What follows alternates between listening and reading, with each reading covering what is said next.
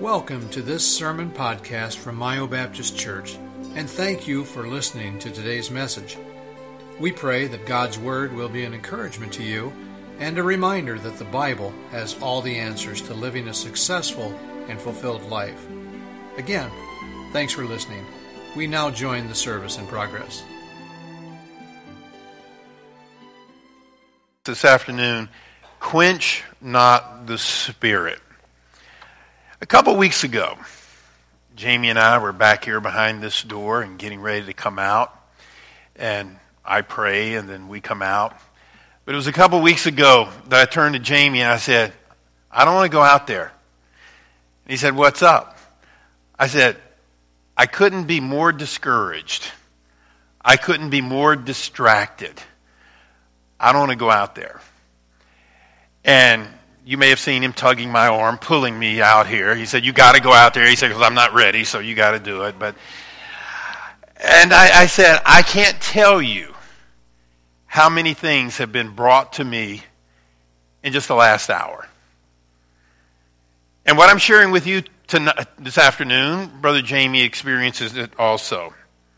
Now, I know what you're thinking. But, Pastor, isn't it your job to handle our problems. Absolutely. Absolutely, it is. And I embrace that. And I am grateful that you come to this church. I am grateful that, you know, I am needed, that Jamie is needed. However, and we're fine tuning this, it's in your best interest that your problems not be handled right before the service. You understand that? It's in your best interest that your problems not be handled right before the service. It's in your best interest that me, that Jamie be focused. It's in your best interest that we be filled with the Spirit when we're in this pulpit. Is it not? I heard amens this morning. This is amenable tonight, this afternoon. It's in your best interest when, whether it's me or Brother Jamie, when we can give you our full and undivided attention. You see, the work of the church is the most important work on the face of the earth. And the primary function of the church, and we emphasized this all last year and we'll continue to emphasize it, the most important work is the spread of the gospel. And one of the primary ways that the gospel is spread is through the preaching of God's word. Therefore, it just stands to reason that if Satan's going to fight, and he is, that he's going to attack where it hurts. And he's going to do everything he can to make ineffective the preaching of the gospel, the preaching of God's word. Preaching is dependent upon the free work of the Holy Spirit, the Holy Spirit having free reign of everything I do and of everything that Brother Jamie does, there are so many things that are important, very important. But nothing is more important than standing behind this pulpit. It is the highlight of my week, it is the pinnacle of my week. I enjoy the counseling, I enjoy the administration, I enjoy all that goes with, you know, what you do around here, what I do around here. But nothing is heavier, nothing is more serious than the preparation for the preaching and then the actual preaching itself. And it is a daunting task for me, for Jamie. Do you know it was a daunting task for the Apostle Paul? Take your Bibles this afternoon, 1 Corinthians, 1 Corinthians 2. By the way, I know that we use the screen a lot, but you should still bring your Bibles because there's going to be times like this I'm going to pull a fast one on you, and we're not going to use the screen. So I don't want you to get out of the habit of bringing your Bibles. Let's look at what the Apostle Paul felt about preaching. In 1 Corinthians chapter 2 and verse number 1, it says, And I, brethren, when I came, when I came to you, came not with excellency of speech or of wisdom, declaring unto you the testimony of God. Now, just stop right there. Paul, even though he was a brilliant man and even though he was a scholar, there he is acknowledging that he didn't have what it, he was very aware of his shortcomings. He tells him, he said, I came not with excellency of speech or of wisdom, declaring unto you the testimony of God. Again, he's very much aware of his shortcomings. And any pastor worth his salt is going to be very conscious of his shortcomings. And then he goes on to say, For I determined not to know anything among you save Jesus Christ and him crucified. He's saying there, he said, I had to stay focused. I had to remember that my job, it's not about me, it's about preaching Jesus Christ. It's about preaching the gospel. And then he goes back in verse number three and says, I was with you in weakness and in fear and in much trembling. That's the preacher. You know, when you come out here, I, I, I, think some people have the mistaken idea that preachers are like supernatural. I mean, they're next to angels and what have you. No, we're, we're sinners. And yeah, we walk with the Lord. We love the Lord. We, we spend time in God's Word. But at the same time, there's nobody that the devil's going to fight more than the person that stands in the pulpit. And the Apostle Paul was saying, Hey, I'm the Apostle Paul. I was chosen of God. I knew the Lord personally. I met him on the road, you know, and here I am. No, he says, I'm in weakness and in fear and in much trembling. Let me tell you, if he feels that, I feel that times ten. And then he says in verse number four, And my speech and my preaching was not with enticing words of man's wisdom, but in demonstration of the Spirit and of power he says, for me to be effective, he said, it's got to be spirit led. It's got to be the power of God. And if there's anything you need, it's the man of God standing in this pulpit with the Spirit of God and the power of God, not up here in the flesh. That'll be of none effect for you. That'll be discouraging to you. You'll, you'll end up leaving if I'm up here in the flesh every, every week because that's not going to help you one little bit. It's a daunting task to stand up here knowing that you're filled with your Spirit and the power of God is, is with you. And then he says in verse number five that your faith should not stand in wisdom of men, but in the power of God. It was in their best interest that Paul rely on the Lord, that Paul be spirit filled, that he experience the power of God. So it stands to reason that if Satan is to render preaching ineffective, he must attack the source of the power of the Spirit. And Satan will do everything he can to quench the Spirit of God. Therefore, Paul gives us, Paul himself gives a, a, warning when he was talking to the Thessalonians when he said, Quench not the Spirit.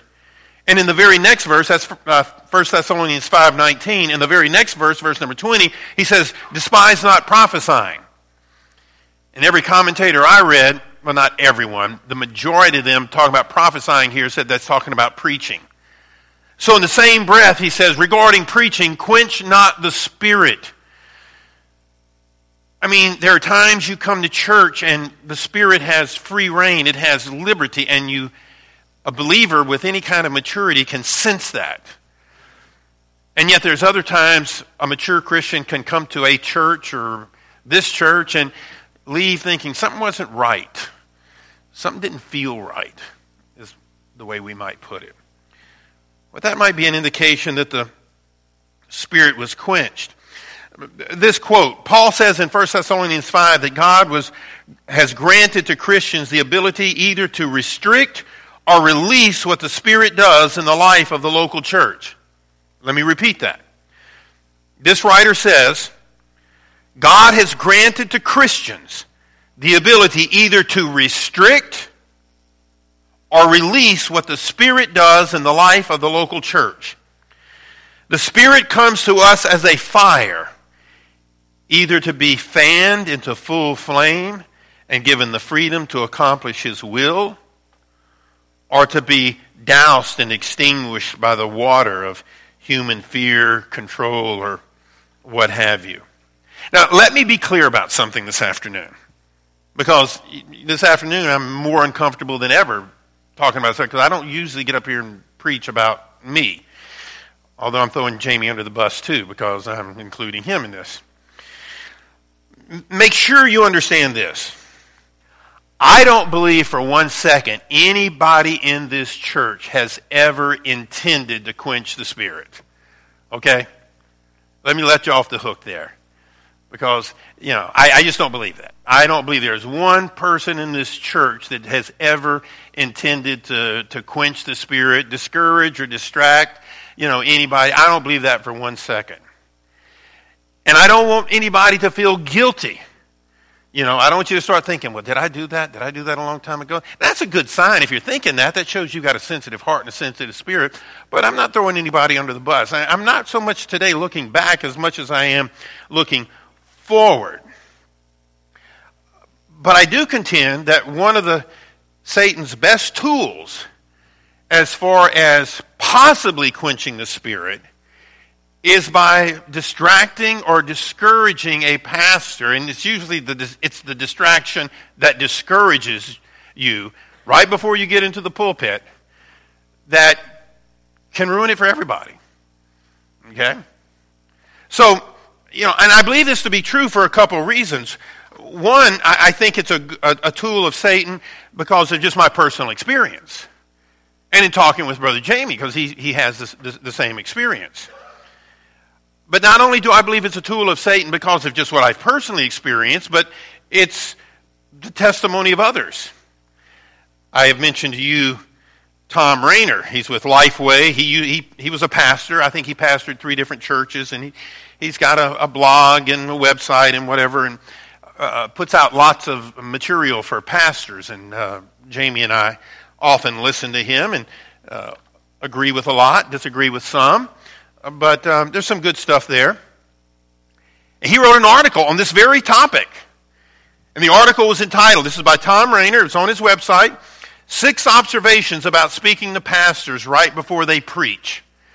Okay, so this kind of verifies to me, I'm not the only guy that deals with it. And by the way, he said he had an overwhelming response to this article. That of all the articles he's written and all the blogs he's had, and, you know, he, he said this one got a lot of response. Let me just read you a little of it. For most pastors, preaching is one of the most important facets of their ministries. It is that time when they get to expound on God's Word. Much of their training is focused on preaching, and they often spend 15 to 20 hours preparing each sermon. Most pastors today preach one sermon a week. Most weeks I'm preaching three sermons a week. Feel sorry for me. That's really what I'm up here for.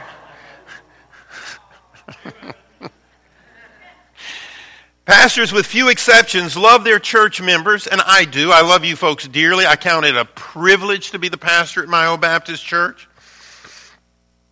He said they desire to serve their congregations well. They desire to be gracious and friendly to those who approach them. That is why most of them would be highly reticent to say what I'm about to say. You know, like, I'm highly reticent to preach this.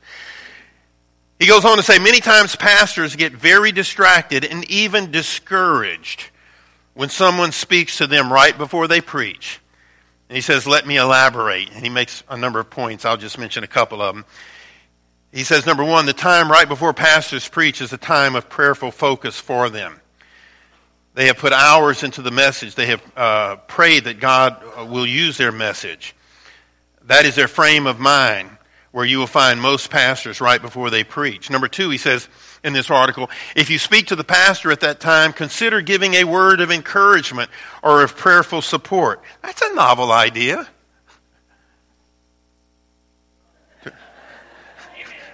Do I hear crickets? Let me read that one again. If you speak to the pastor at the time, consider giving him a word of encouragement. Oh, never thought of that.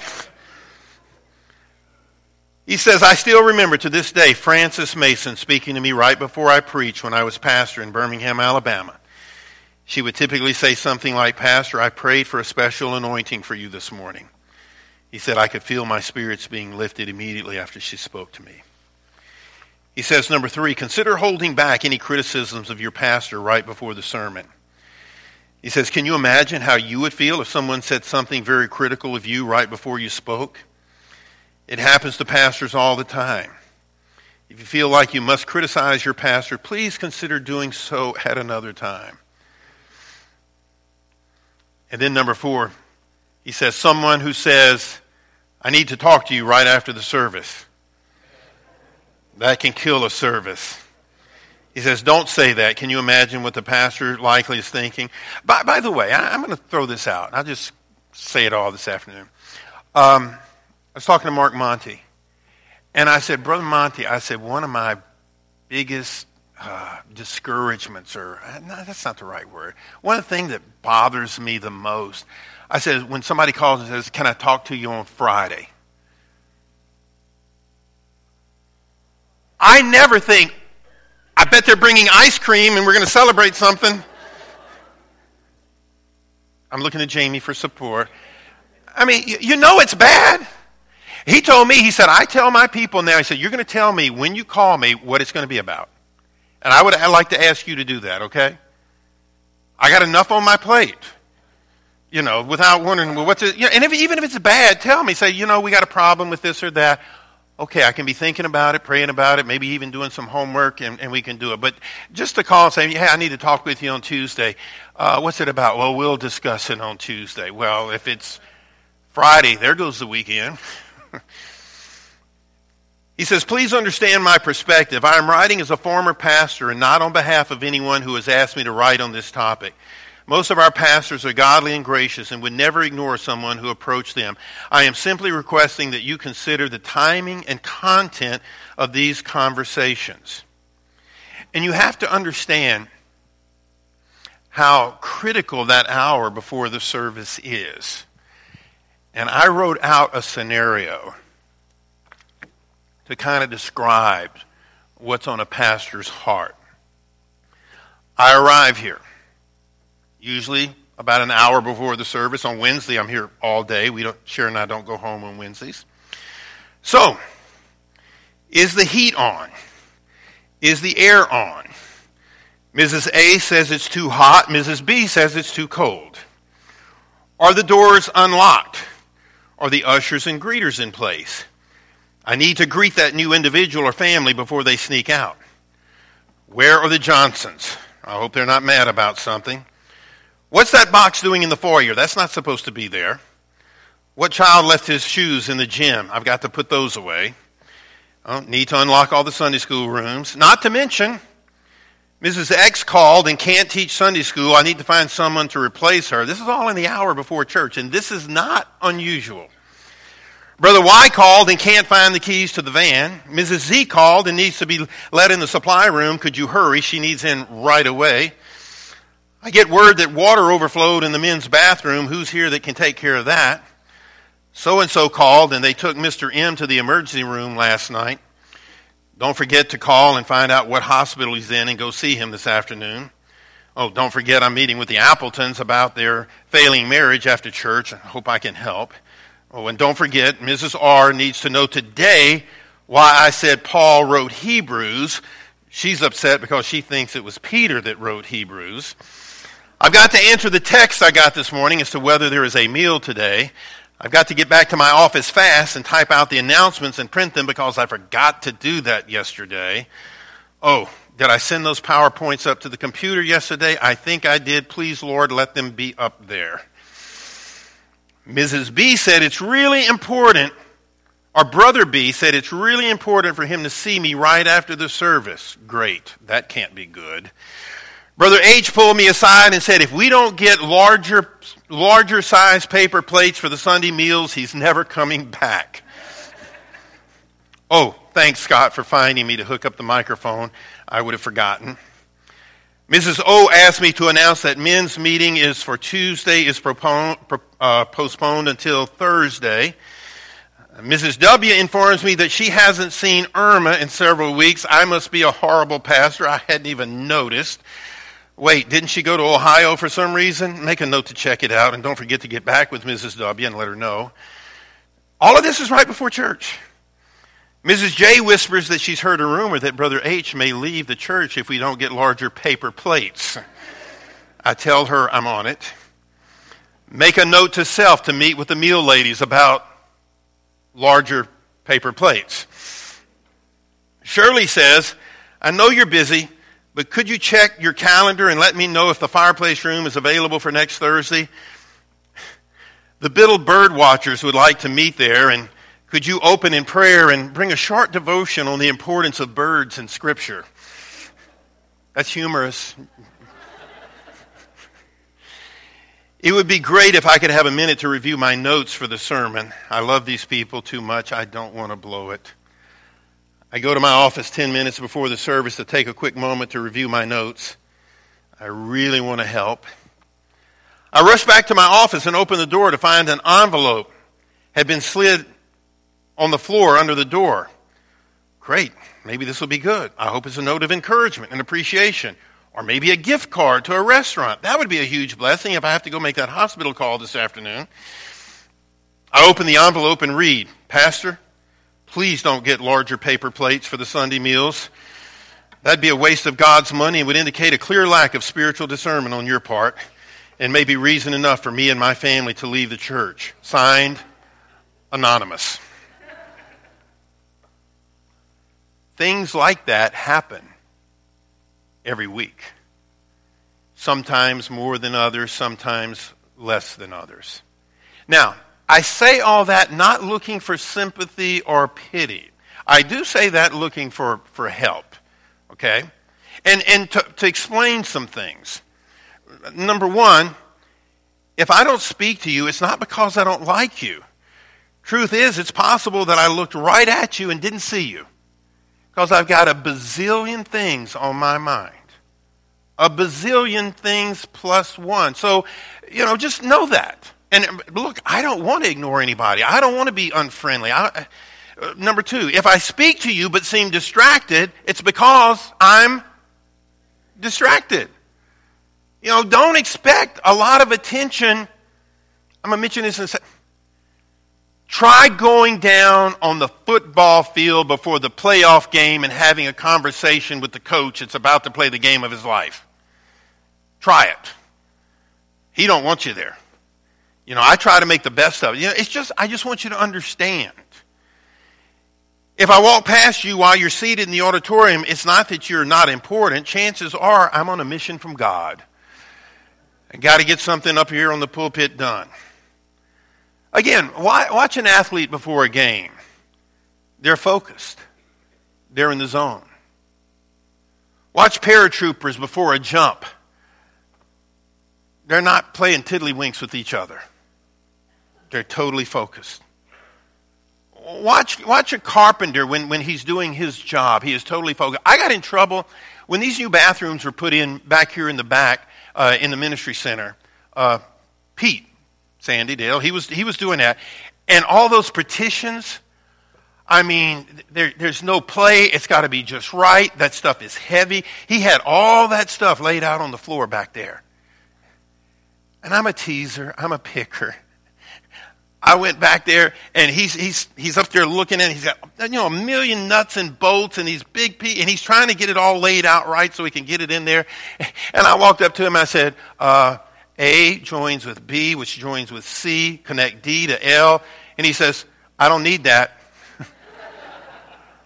I backed off real fast. And then I realized that was dumb on my part.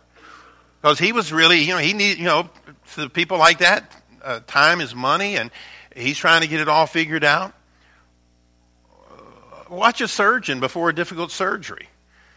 They try to be focused. And you want them to be focused. It's in your best interest that they are focused. Now, a pastor's job is no less important. The pinnacle of the week for me is what I do here on Sundays and on, on Wednesday nights. And I realize how important it is to spend time with people and, and, and give your heart to people and to give them your, your, your full attention. And I'm, I'm really working hard to, to a better job of that and to reduce problems and distractions. But problems and distractions are, are going to come. So let me share these 10 ways in which, I guess you could say, in which you could help. Number one, realize there's a lot that's going on before every service that has to be dealt with, and I appreciate your patience in understanding that. Because as a pastor, my eyes are, and ears are on everything. From the lights, oh, there, you know, there's a light out, or why, I, had to bring step ladder in here this morning, take care of something before it was This morning. I got here and I was looking around. I saw something that was out of line. I said, "That ain't gonna work." So we're gonna get to the step ladder. So just just understand that, and that way you won't be mad. You won't think, "Oh, he doesn't love me." No, I love everybody in here. Number two, realize that bringing a problem to me right before a service that can wait can be used of the devil to deflate and damage my spirit and ruin a service. Now, now some problems need to be brought to my attention. The building is on fire. I want to know. I want to know right then. I want to know right there, okay? But if it's something else that can wait, I'm just telling you, it's not in your best interest. It's not in my best interest. It's not in the congregation's best interest that you know you present the preacher with a problem or some bad, discouraging news right before the service.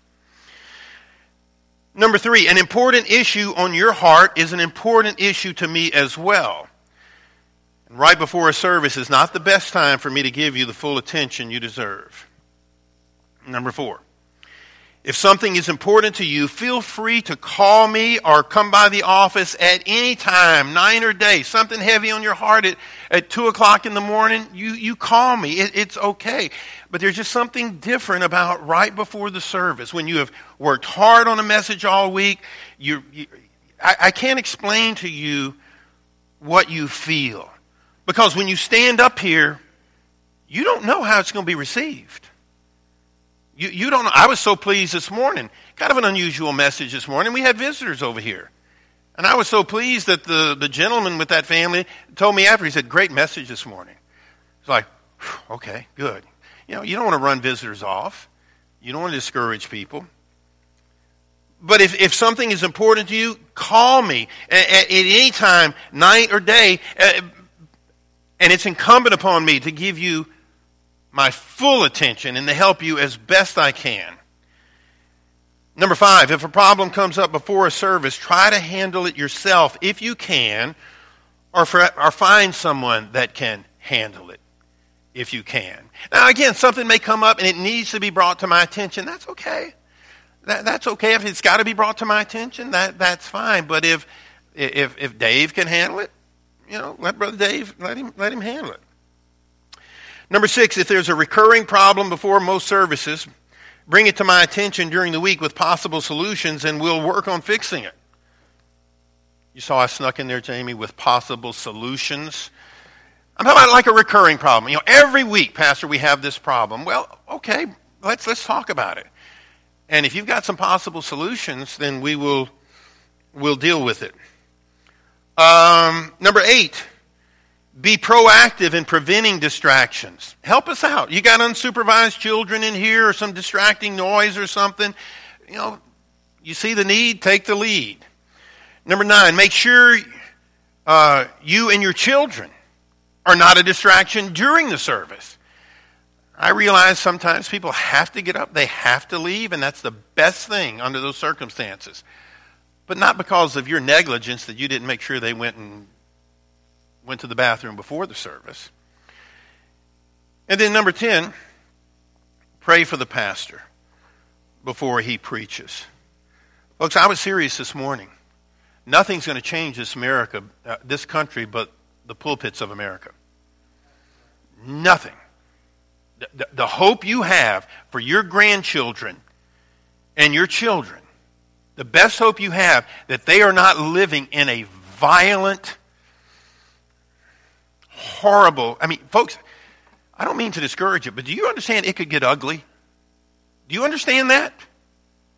It could get ugly. And the best hope of it not getting ugly is what happens in this pulpit and what happens in Rich Sidlowski's pulpit in Banning, California, and Brother Brian's pulpit there in Missouri and John Flanders' pulpit there here in Michigan, Jeremy's pulpit in Texas, Tom Boonstra's pulpit in California, Matt's pulpit in Wisconsin, and uh, Tamra. What's Tamra's last name now? Rumley in San Antonio, Texas. There's a lot of guys out there doing it. So don't get discouraged. But don't be a discouragement to them. Be an encouragement. And again, don't get me wrong. It's in your best interest, your spouse's best interest, your children's best interest, our guests' best interest, that whether it's me entering the pulpit or Brother Jamie entering the pulpit, that is as, as much as is humanly possible, that we not enter distracted or discouraged. Uh, there was something that was happening in this auditorium, and it, this is kind of different. It's not really on the same level. It's, but several months ago, I was as distracted in this pulpit as I've ever been by something that was going on in this auditorium at the time. Okay, and some of you might be able to put two and two together there, but I mean, I was, I cut the service, I cut the service short. I cut my preaching short because of something I was concerned about in, in this auditorium. And it ended up being fine, ended up being no big deal. But I'm just letting you know that the devil fights. So, you know, you come with your burdens, with your problems, with your cares, and, and I, I'm glad you're here, and I don't want to discourage you, and I, I want to be a part of, of the solution. But what you need to understand is pastors and pastors' assistants, they have their own battles. They have their own issues. And as I pray for you and try to do everything in my power to encourage you, then congregations need to be those that are mature. Now, less mature Christians, they're going to do what they do. They're baby Christians, and we get that. I appreciate Brother Tom Huber sometimes. He knows about this. You know, we, we have people in this room that are mature. They, I didn't need to preach this. Okay, they, they get it. Uh, Tom, well, it, it's more than one time. I've been standing there before the morning service and Tom's walking past me in the choir to come out, and he'll say, Oh, by the way, preacher, big problem in Sunday school. I'll tell you about it later. Have you not done that, Tom, on numerous? Because he knows. He, he knows. He, he, he said, or, or something like, Boy, did Bob and Bonnie get in a big fight out in the parking lot this morning. that could be true, though. I mean, that might not be. Uh, but I mean, t- Tom is doing it, and yeah, that's a lighthearted moment. That that does my, my spirit good because. But he'll be like the boy that cried wolf. Someday you'll be coming to me with a problem. I'd say, "Oh yeah, Tom, right? You, you old kidder, you." No, really, the church is on fire. We need to run.